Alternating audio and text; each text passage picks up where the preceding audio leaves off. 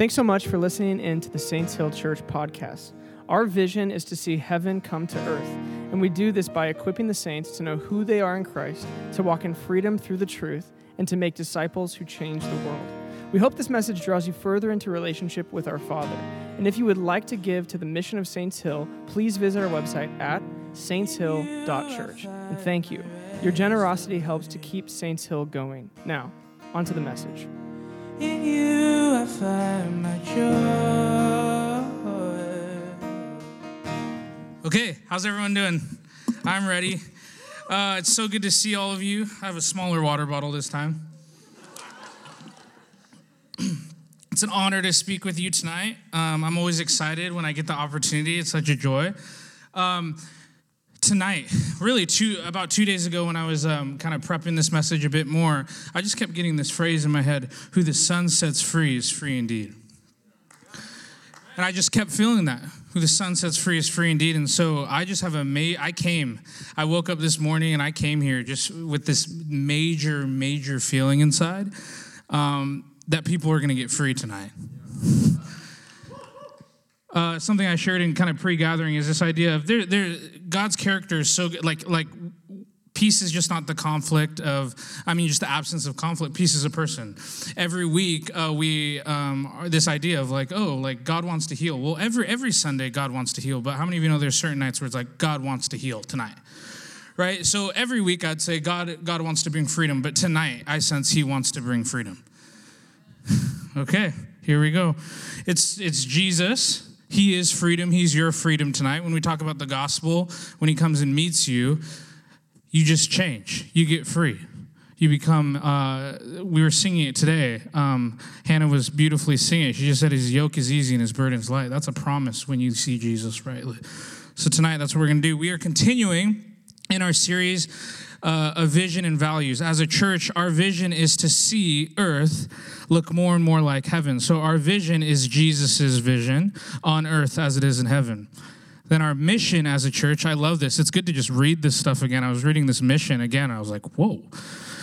Uh, to equip the saints to know who they are in Christ. So when we gather here, the Bible talks about stir each other up in love and good works. My goal tonight, our goal when we minister to God is that you are the saints that feel equipped to know who they are in Christ. When you know who you are in Christ, you will walk in freedom through the truth and when you hold that freedom, you'll make disciples that change the world. That's our mission. That's good. Then, as a church, we have 10 core values that the Lord gave us when we planted the church. These are the values to kind of walk out that vision, that mission. Kind of our goals are kind of our kingdom building blocks, if you will. And tonight I have the privilege of talking to you all about value number six. We are the righteousness of God. I love this one. We are the righteousness of God. See, I would argue that probably besides our first value that God is good, I'd, I'd, probably argue that this value, we are the righteousness of God, is the absolute most important value on the list. We're the righteousness of God. It's important because this value is an identity statement. I would say it's extremely important because all the other values on the list, the kingdom, uh, kingdom values, but even our values, I would argue, they flow rightfully. Like, like the, they flow the right way when you have a righteous identity.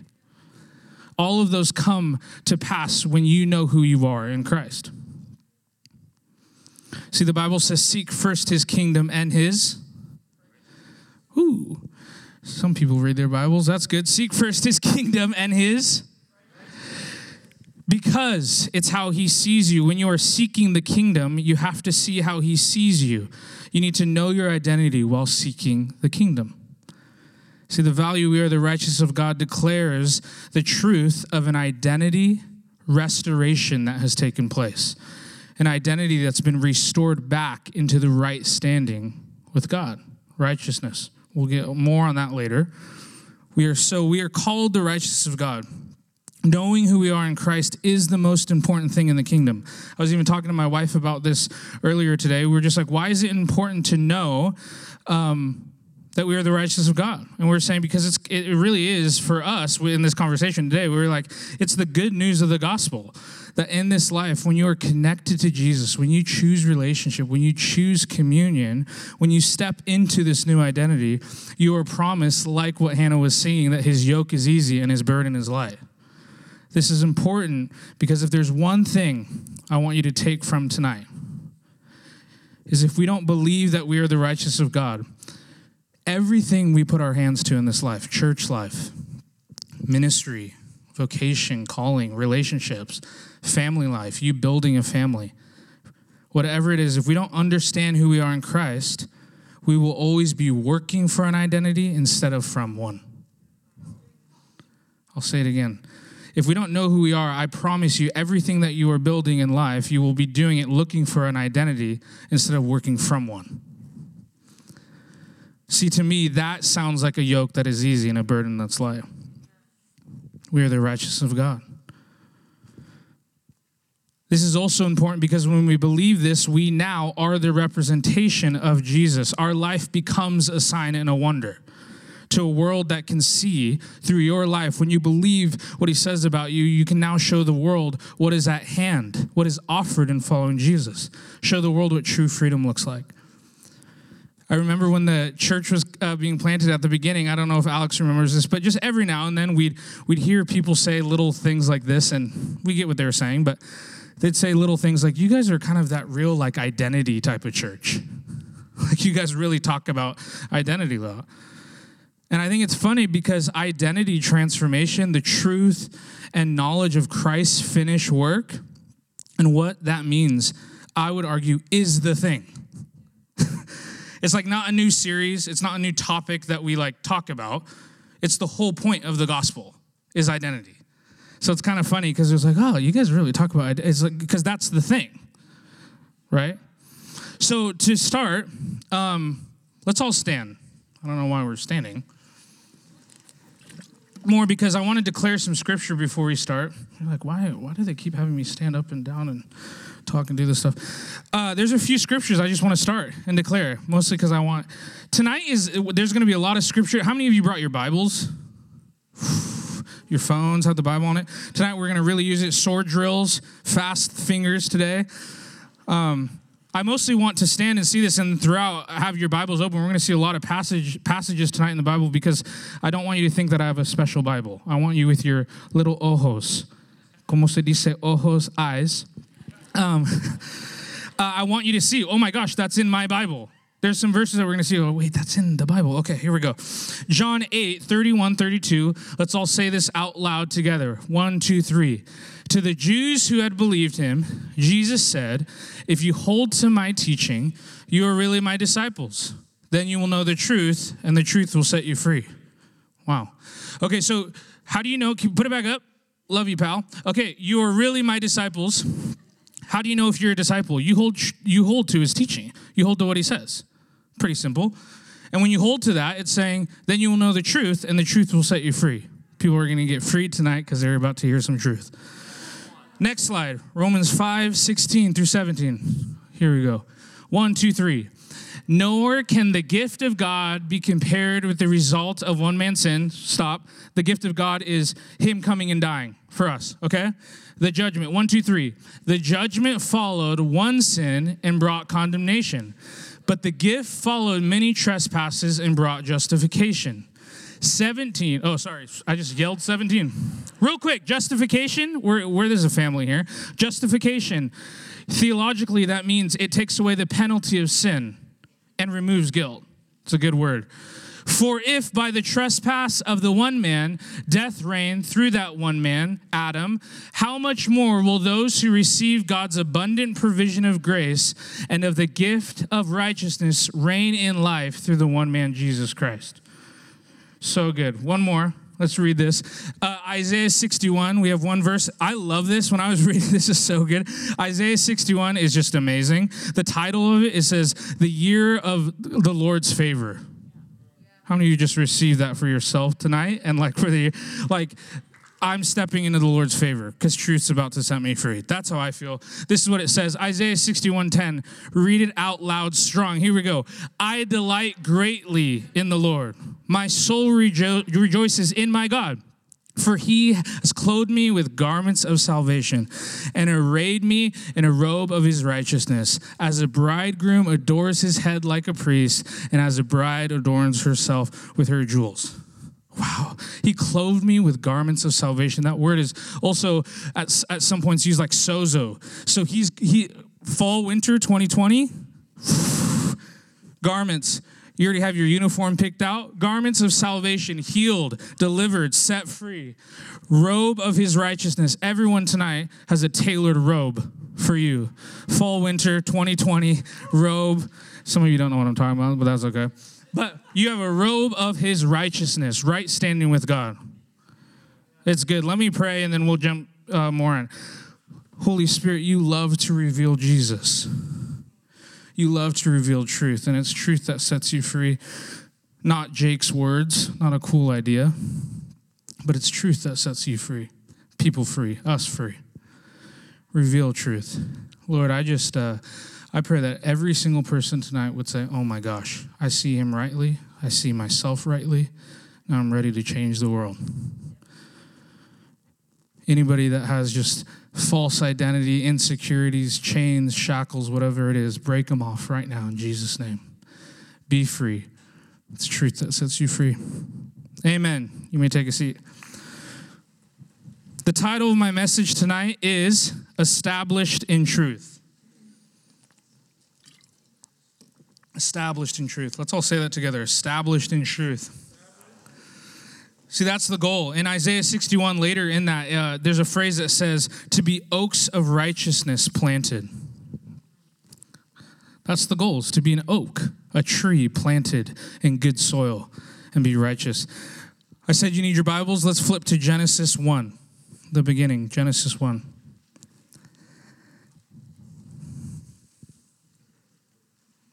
Now, to even understand who we are, what our values, what our identity is, I want to start with why were we created?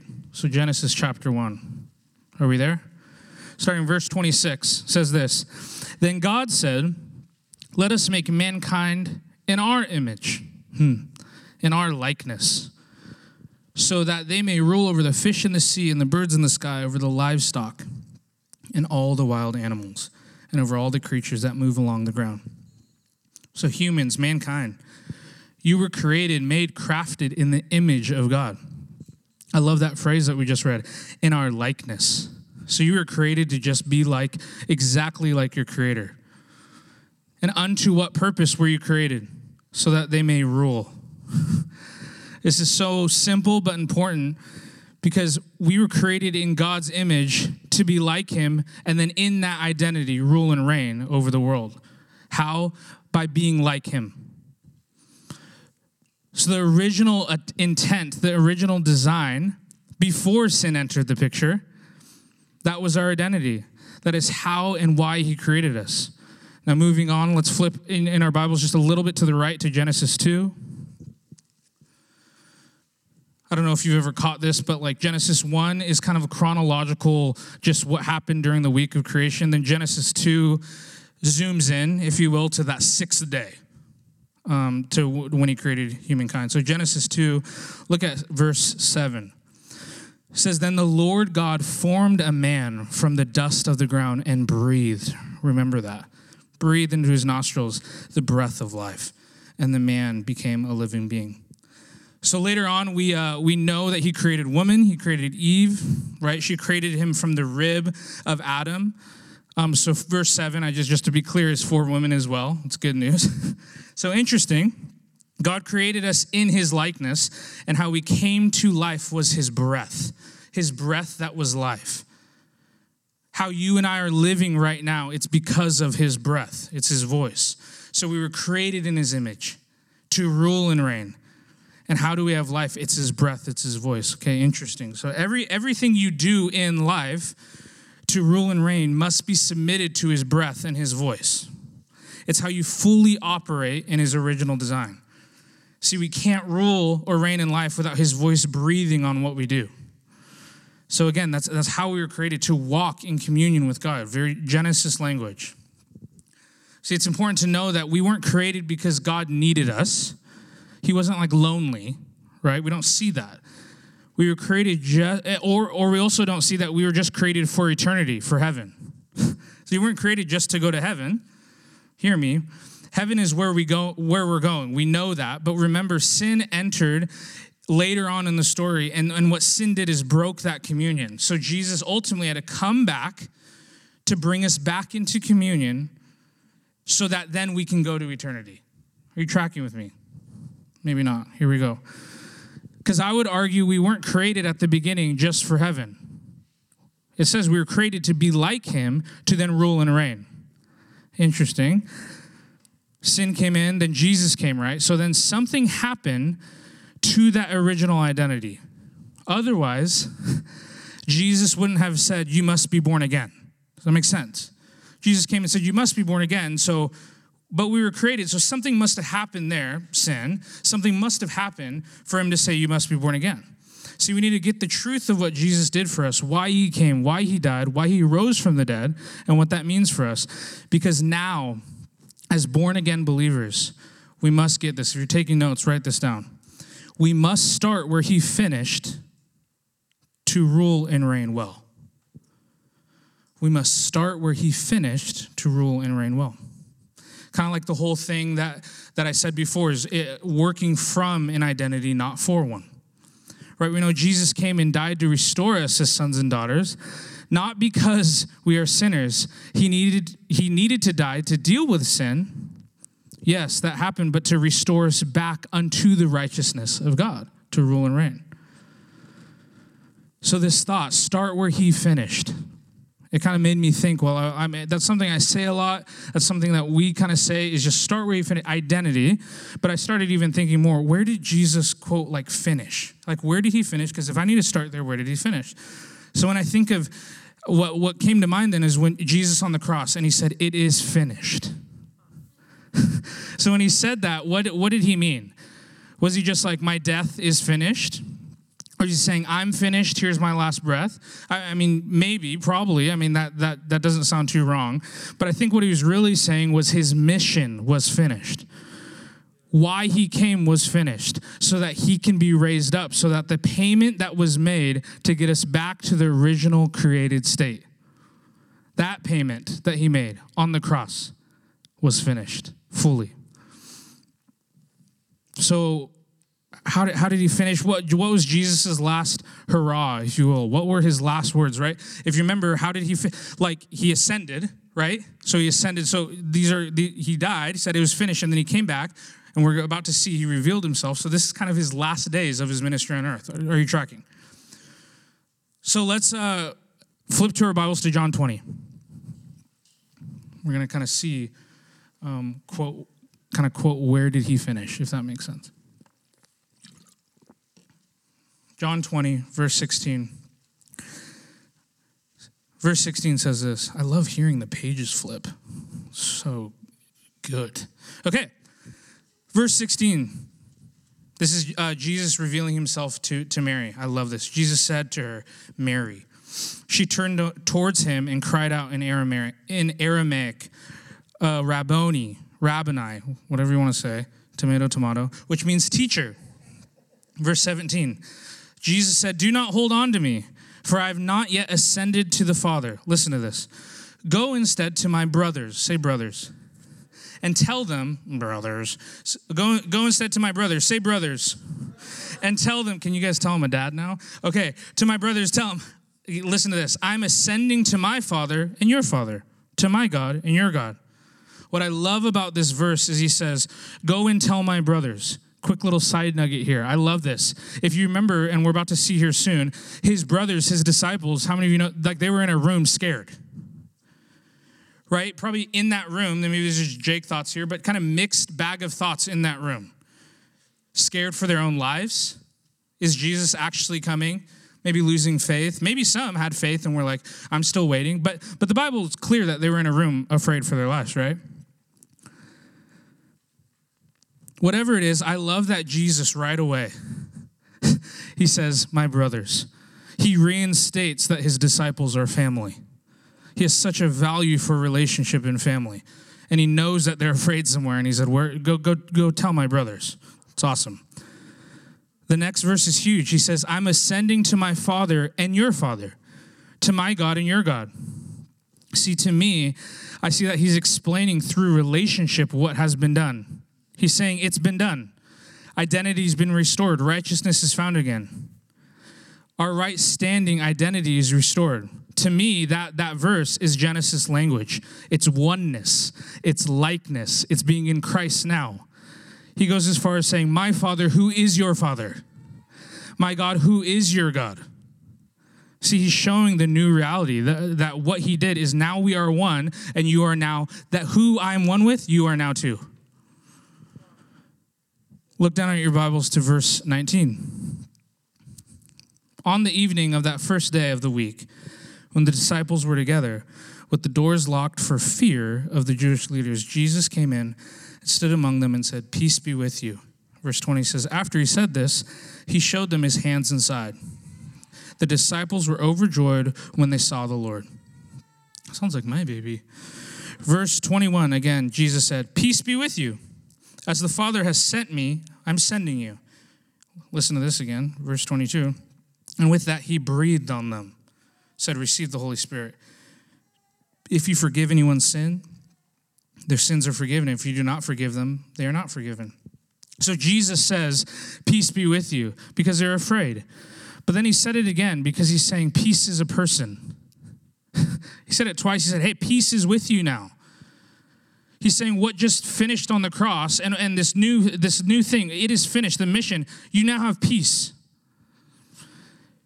Peace is with you. It's finished, it's restored. And then he's and then he shows them his wounds. Remember, we must start where he finished. So we start with seeing his wounds and understanding what he went through for us. We start with fully receiving, fully, fully receiving the payment that he made. See, we know the wounds that he endured for us. They mean so much. If you know the wounds that he that that he endured for us, don't you think that would change who we are? See, knowing it's finished, so, so we start with what has already been done, the payment on the cross. Not thinking that some stuff in our lives wasn't under that payment. He said it was finished. So get this, if I can say this, on the cross, sin was taken, it was demolished. The Bible talks about we are washed white as snow. We're new creation.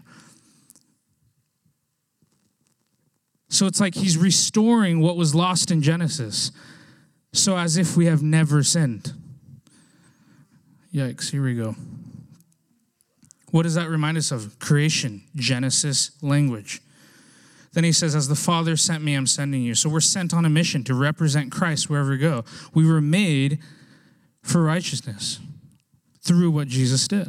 And then there's ascending. Once again, it sounds like Genesis. We're created to rule and reign. We're sent, created to rule and reign. See, and then here, it doesn't stop here. Then it says, Jesus breathed on them and said, Receive the Holy Spirit. See, I would argue again that prophetically, this is Genesis language. Full identity restoration was found and finished back to the garden. He prophetically breathed on his disciples, saying he's giving fresh life. He reinstated Genesis creation over them. So we start where he finished. Where is that? The finished work of the cross, where he dealt with sin. That's why in the rest of the Bible, we aren't called sinners, but we're called saints.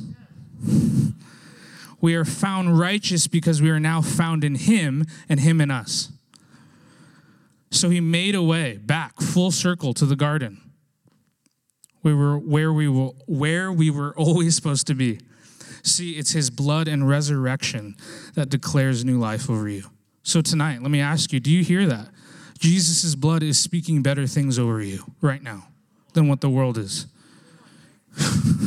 it's a payment poured out. The, the Bible talks about his blood poured out on the mercy seat forever. So it's finished. Jesus is sitting at the right hand of the Father, and we are there with him. See, this truth tonight can set you free if you let it. So receive his blood, because his blood is speaking better things over you. His finished work will actually, when you receive it, it will re- reveal who you really are. Righteousness, right standing with God. Righteousness destroys all insecurities. Right standing with God, how He sees you, destroys all shame, guilt, condemnation. This is good news. Hebrews 1 8 says, But to the Son, he says, Your throne, O God, is forever and ever. A scepter of righteousness is the scepter of your kingdom. Other translations say, You rule your kingdom with righteousness. So Jesus came to rule you as righteous. When you get born again, you were knighted. You were dubbed on the shoulders with a scepter of righteousness. And just like we read before, you were given new clothes. Right? You have a robe of righteousness. It talks about it's a gift of righteousness. So imagine him tailoring a robe for you. All you have to do is open it. It's a gift, and you put it on. And get this when we put it on, we're never to take it off. When we have false negative identity issues in our life, it's not because, oh, here we go, it's not because life circumstances or feelings, it's because we took the robe off. There's no harshness in my voice tonight. I just want to speak truth. So we must tonight. Tonight's a night where you're putting the robe back on. Believe the truth that sets you free. It's all about the work he did for us, not the work that we can do for him. It's the lack, it's, it's working for an identity. See, there's one way to look at yourself in the kingdom. Think of it this way what got you through the door of the kingdom, if it was your actions, or worse yet, what keeps you out of the kingdom, what keeps you from walking to that door is, let's say, your wrong actions. And hear me, character, holiness is important. But what I'm saying is that if that keeps you from righteousness, what happens if actions and law got you through the door, then what keeps you in the room is your actions. If you're performing correctly. But if Jesus and his finished work is the door, then always what he has done keeps you in the room. And you believing that. See, to understand we are the righteous of God, we must start where he finished. See, when we have things of the flesh pop up, condemnation, shame, all that stuff, righteousness shows me when that stuff pops up. It shows me that when that stuff pops up, I don't understand. I'm seeing wrong. I don't understand the forgiven work of the Lord. See, it doesn't mean that when we have those things in our life, we're evil, we're doing something wrong. It just means that we're seeing wrong. Therefore, when we see wrong, we believe wrong. Matthew 17, 23 says this. Let me read this. I love this. Likewise, every good tree bears good fruit, but a bad tree bears bad fruit. A good tree cannot bear bad fruit, and a bad tree cannot bear good fruit. Okay. Every tree that does not bear good fruit is cut down and thrown into the fire. Whoa. Thus, by their fruit, you will recognize them. Not everyone who says to me, Lord, Lord, will enter the kingdom of heaven, but only the one who does the will of the Father who is in heaven. So the will is, is being that tree that bears good fruit. Many will say to me on that day, Lord, did we not prophesy in your name in your, and in your name drive out demons, in your name perform many miracles? Then I tell them plainly, I never knew you. Away from me, evildoers. See, Jesus is showing us how this works. Once again, we're oaks of righteousness. So the goal is to be a good tree. How do you get good fruit? Well, if the tree is good, you will get good fruit. See, as Christians, it's easy to do this stuff of life. It's easy to serve, to feel better about ourselves instead of receiving. See, trees just receive from the soil from where they were planted, being established, established in truth. See, if we aren't, we can actually struggle. I've been there. We can struggle with our callings, vocations, because we ultimately are working for an identity once again instead of from one.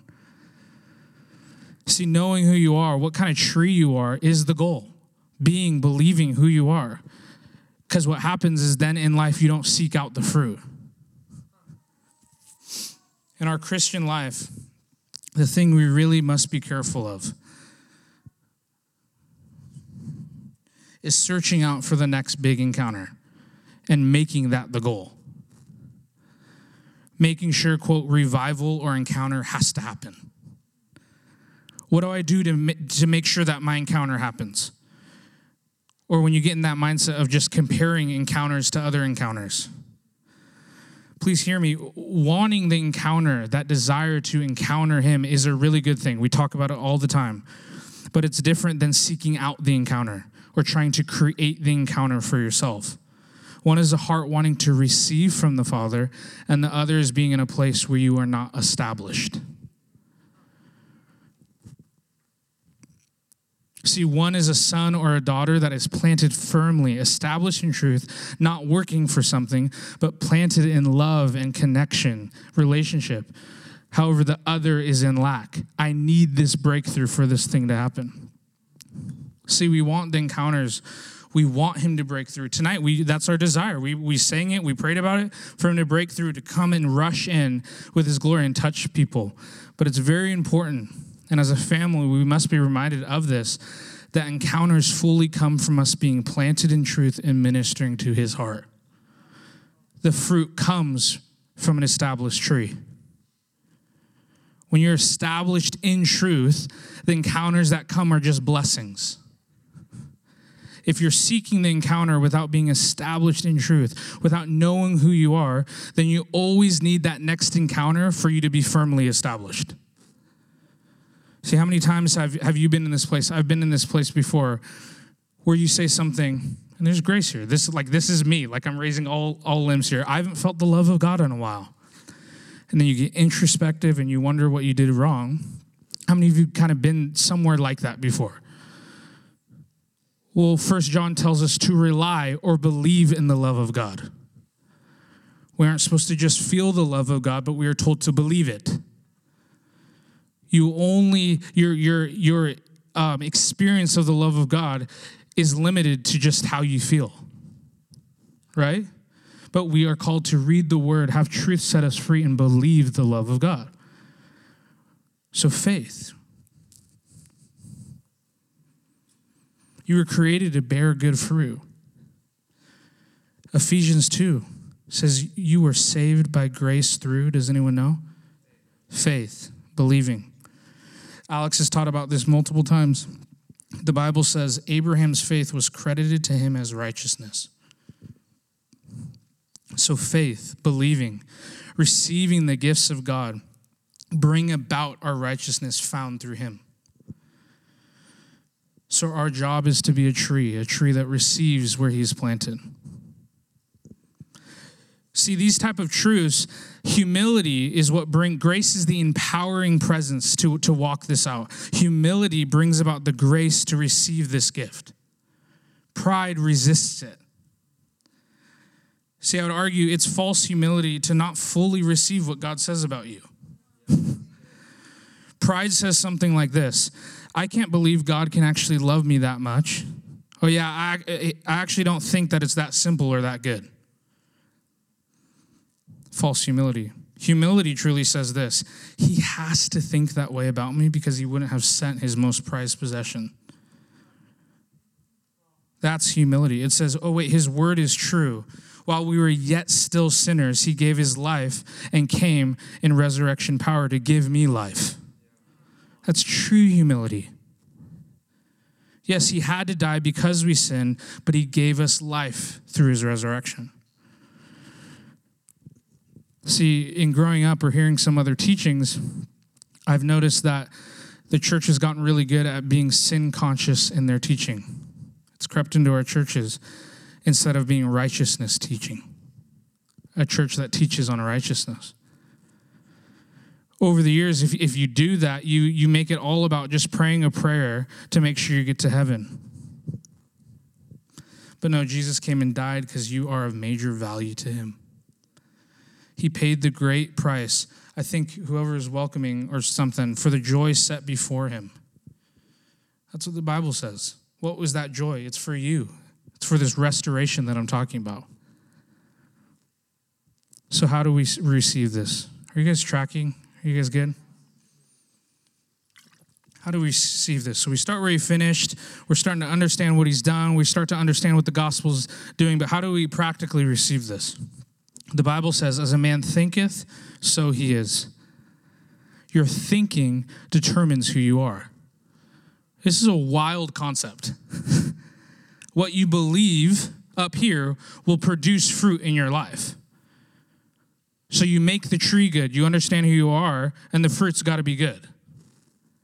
If you believe you are righteous, you will bear fruit unto God into your life that is righteous. So for me, this is convicting. If, if you aren't producing righteous fruit, then that means you took that robe off. See, living by faith looks like this. If you're taking notes, you can write this down. Living by faith, understanding this looks like this. It's, it's living in a way where, here it is, it's having more confidence in his ability and grace to keep you in truth than your ability to fail. I'm going to say it again. Imagine if you lived and woke up saying, I have more confidence in his ability and grace to love me and keep me in this truth than my ability to fail. Thank you. When you when you fully receive the gift of righteousness, what he's freely done for you, and you let forgiveness wash over you, I know you some of you have experienced this, I've had. It will change how you look at your life and specifically how you look at people. When you let forgiveness wash over you and you see how forgiven you are, when you have that, people don't really get on your nerves as easy. right? People don't, quote, get under your skin. See, how would a dead to self person feel someone get under their skin? When somebody has a robe of righteousness on and they see how forgiven they are, how would you let somebody's sin produce sin in you? See, it looks in the midst of a trying time to have confidence and assurance in what you believe. It's saying, you know what? This time may be difficult, but I don't have to live in defeat or discouragement now. Why? Because that doesn't belong to a son or a daughter. It looks like saying, I know I'm going to be okay because I believe that if, if God is for me, then who can be against me? It's saying things like, God, you are so good, and I know you only have plans for me to prosper. Since you died on the cross years and years ago, you made a payment. Death and destruction cannot touch my family. It's talking that way. And then from that, you say, Therefore, Jesus, you are my joy. I delight in you. It's saying things like, I put back on my robe that you gave me as a right standing son or daughter. When you see me, God, you see Jesus. It's talking like this washed white as snow. God, you said, Speak to the mountain and it shall be moved. See, side note tonight, there's there's mountains. I felt this in writing and kind of going over my teaching. There's mountains in people's lives right now that seem really big. And some of you tonight, because truth is setting you free, are about to step into a stronger faith and authority tonight. There's fresh faith being poured out where you can start today and make a vow to tell God how big your mountains are. Instead of doing that, tell your mountains how big God is. When you have this robe of righteousness and you start believing what he says, you start declaring things different. You have a spring in your step. He says, Speak to it and it shall be moved. The Lord says, May the weak say, I'm strong. That's for you tonight. Doesn't that sound like what I was saying? Doesn't that sound like living by faith? Or does that sound kind of more like a mind over matter thing or stressfully going throughout life and trying to like figure out what to say? No. Or does that sound like stepping into a life where you're fully established in truth? See, that, that really does beat what I've been in before, where it says, yeah, man, life really stinks right now, but just living by faith. The other way is established in truth. The other is believing you're in lack. You're waiting for an accident to happen. So to end, are you guys alive? Let's flip to 2 Peter chapter 1. This is good passage. Whew. Thank you, Lord. 2 Peter chapter 1. This one's a little harder to find, It's the kind of one, like, you know, when you're like flipping in your Bible and you're like, I swear it was there. And you're going way too fast and then you try and slow your thumb down. This is one of those. Maybe you don't know what I'm talking about. Second Peter chapter 1. Did you guys find it? Okay. Simon Peter, a servant and apostle of Jesus Christ. That already, we're going to kind of go th- through this to end. Yeah, I'll be quick. But Peter, what I love is Simon Peter, servant and apostle of Jesus Christ. So this is Peter writing it. We all know this is a big deal, and this was stuck out to me again because we all know in reading the Bible, we know Peter's shortcomings. Peter's about to talk about righteousness. This is the guy that denied Christ. This is the guy that pulled a sword out, right? And so he's, we, he knows his shortcomings, right? But he's about to speak about righteousness. This guy knows what he's talking about. To those who, through the righteousness of our God and Savior Jesus Christ, have received, say, received, a faith as precious as yours. That word received, does anyone, I'm looking for another, does somebody else have a translate, received, or is there another word that you see? Obtain. Woo! To those that have received, obtained a precious faith it's saying his righteousness allowed us to obtain faith for the work of this righteousness. His righteousness, what he did, gave us faith, not our works. See, if you don't pursue his righteousness through relationship, you will reduce it to serving him through church and ministry. See, I'm all for serving. We just did an announcement for serving. Tech team, hello, best team up there um, we need your help. So I'm all for serving. Oh, you guys are alive. I'm all for serving. But you can't have what you do for him take the place of knowing him. Righteousness, knowing him. See, if you don't develop a relationship, you will only get used to serving him and you will be a servant. I didn't know if I was going to say this, but here we go. You'll be a servant instead of a bride. You might every now and then have an encounter with him, but the bride is fully married to the bridegroom. See, Sundays, Sundays, we don't just go on, we're, we're not dating God. Sundays isn't just like a date night with God. As Christians who are the full bride of Christ, we don't do one night stands with God. Sunday isn't a one night stand, we are the bride. This is a guy talking this way. Song of Solomon. I'm married to Jesus. I'm his bride. I'm in the room with him. I intimately know him. Do you? Verse 2. Sorry, tangent. We're almost done. Verse 2 Grace and peace be yours in abundance. Wow. Through what? The knowledge of God and of Jesus our Lord. So, grace and peace be yours in abundance through what? Ministry, vocation, circumstances? No, knowledge. So, not just learning, but faith, knowledge, the knowing of Jesus. That's how you get grace and peace. Verse 3 His divine power has given us everything we need. Oh my gosh, this is in your Bible? His divine power has given us everything we need for a godly life through our knowledge of whom, of Him who called us by his own glory and goodness.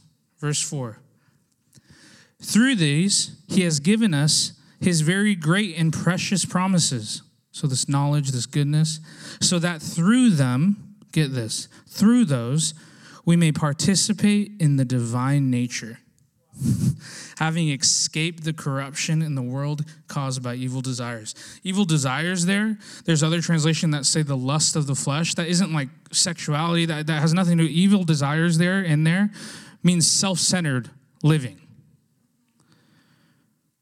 So we actually have an opportunity to participate in this divine nature. How? Through righteousness, believing, having escaped from our self centered living. God's divine nature is love, selfless. That nature is for us. Do you remember when Jesus says, Deny yourself, pick up your cross, and follow me? See, once again, this could sound crazy, but we don't come to him for eternal life. We came to him because he has a new life for us. We come to him for transformation and change for what he paid for. How do I know this? Is we can pray the prayer and go to heaven, but and then nothing changed. And then you come on Sunday and you sing the songs. But that's not the gospel. The gospel's transformation. Why we, we know this. The Bible talks about Christ in you, the hope of glory. The hope of glory, the hope of his presence is in you and wants out. See, it's about personal transformation. Verse 5. Oh gosh, I'm going to land the plane here. Here we go. I have a timer this time, and I think I'm doing okay. Kind of not. Here we go. Verse 5. Look at your Bibles. For this very reason, make every effort. Oh, wow. He's saying, really do this. Make every effort to add to your faith, add to your faith, add to your believing goodness. So, God, good. Goodness to goodness. From that good, goodness will be knowledge. And unto knowledge, if you know about God, if you know the things of God, you will have self control.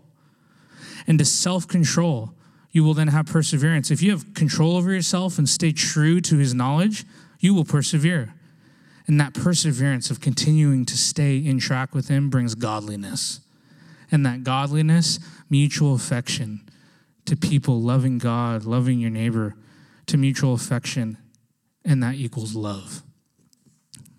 Verse 8 if, For if you possess these qualities in increasing measure, so you're supposed to grow, get this they will keep you from being ineffective and unproductive in your knowledge of our Lord Jesus Christ. See, it's saying if this is your character, if you have these things, because you receive this by faith, if you have these, you will not be ineffective to what? Worship, ministry, your job. No, your knowledge of Christ, of knowing Him, what He's done. If you remember, John 17 says, This is eternal life, that they may what? Know you. Eternal life is knowing God and knowing how He sees you. See, you being fruitful, having these kingdom qualities that we just read, aren't from trying, it's by knowing Him. This is good news. Your main goal is to know him. Jesus made this possible for you. How? By receiving him, believing him. That tonight should bring fresh peace over your life. Verse 9, we're almost done. But whoever does not have those things is nearsighted and blind. Get this forgetting that they have been cleansed from their past sins. Woo! This is the kicker. If you don't have these, it sounds a little intense, but it's his kindness that leads us to repentance. If you don't have this, he's saying you're blind. You're not seeing right. And I love this. This is how the gospel's simple. He gives you one reason. Why? One reason. You're not seeing yourself cleansed. You're not seeing yourself as righteous. How easy is that? It's easier said than done, but one reason is just because you're not seeing yourself cleansed as clean. You will see that list in your life if you believe you are the righteousness of God. Last verse of the night. Here we go. Verse 10 Therefore, my brothers and sisters, I want you to see this with your eyes. Make every effort to confirm your calling and election. It's saying that this, this way of living is your calling, knowing Him. You're elected for this. For if you do these things, what? Oh, gosh. Woo, Abby. For if you do these things, you will never stumble. That's in your Bible. So are we going to follow Jesus? Remember, the Bible talks about if we live by the Spirit, you will not fulfill the lust of the flesh. What do we do with verses like this? Let me tell you what we aren't going to do. We're not going to create a theology on why we can't live by the Spirit. Instead, we're going to do our best humbly to give ourselves to this calling. Let's all stand. Let's invite, I want to invite the worship team back up, the prayer team. How many of you feel free? Did somebody, does somebody get something? Me again. Guys, I didn't hear this stuff growing up.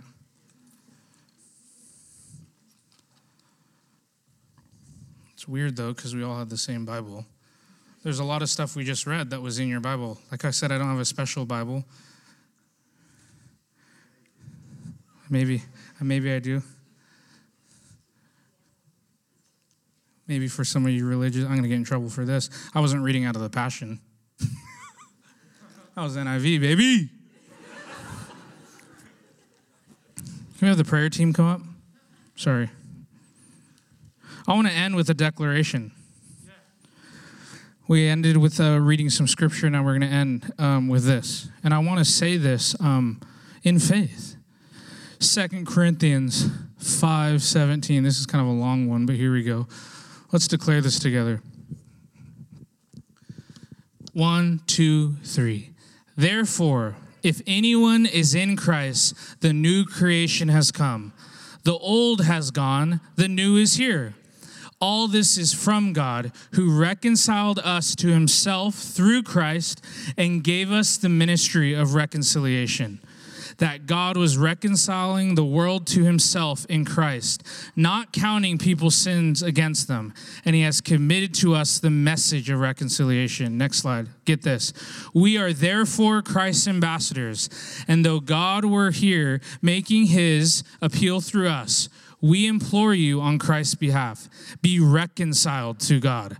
God made him who had no sin to be sin for us. Get this, so that in him we might become the righteousness of God. Can we give Jesus a shout of praise for that?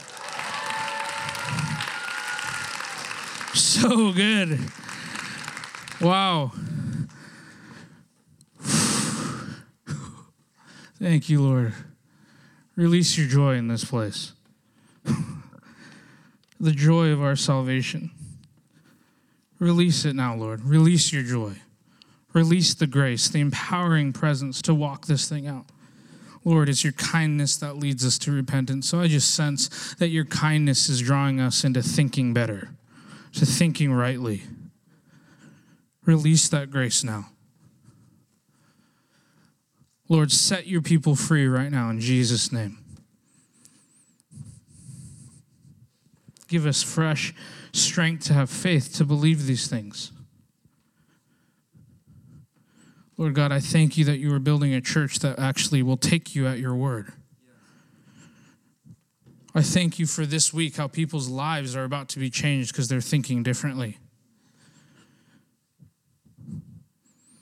I thank you that actually, after tonight, there's going to be some people that said, Oh, I don't feel that shame anymore. I don't feel that guilt or condemnation. I feel squeaky clean.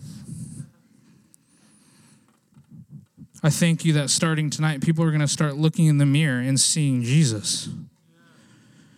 and see Jesus through them.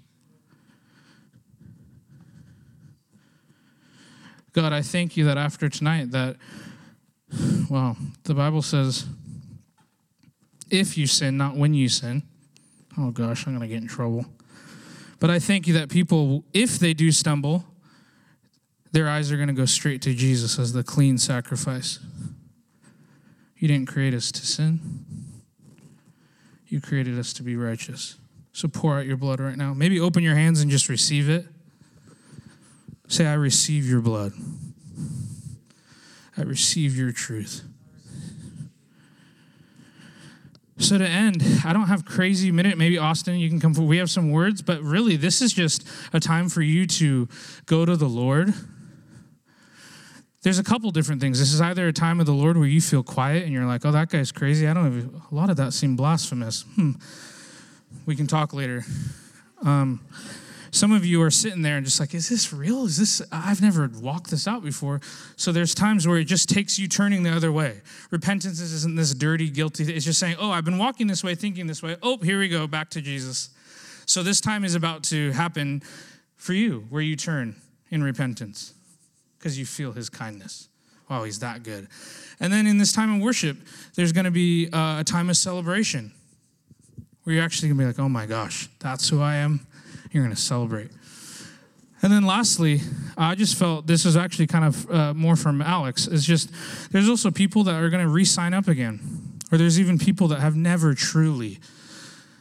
I'll be as bold as saying this. Yeah, there's some people here that just really have not accepted Jesus, and you know that. There's no shame. There's no shame.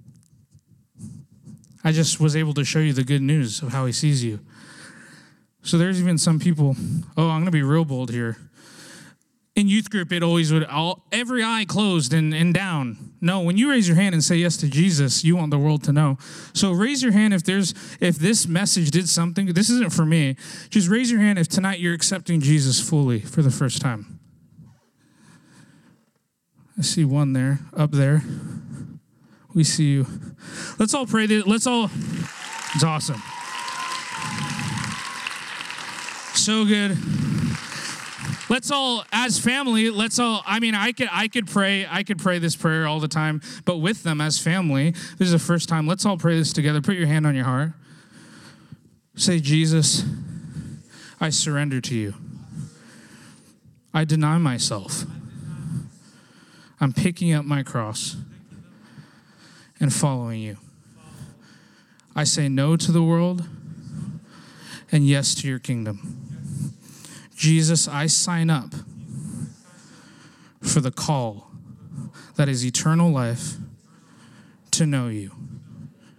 Thank you that I'm going to heaven. Thank you for your son, Jesus.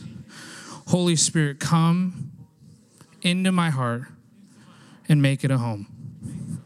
I'm done living for myself. Jesus, I love you. Jesus, pour your joy out on me.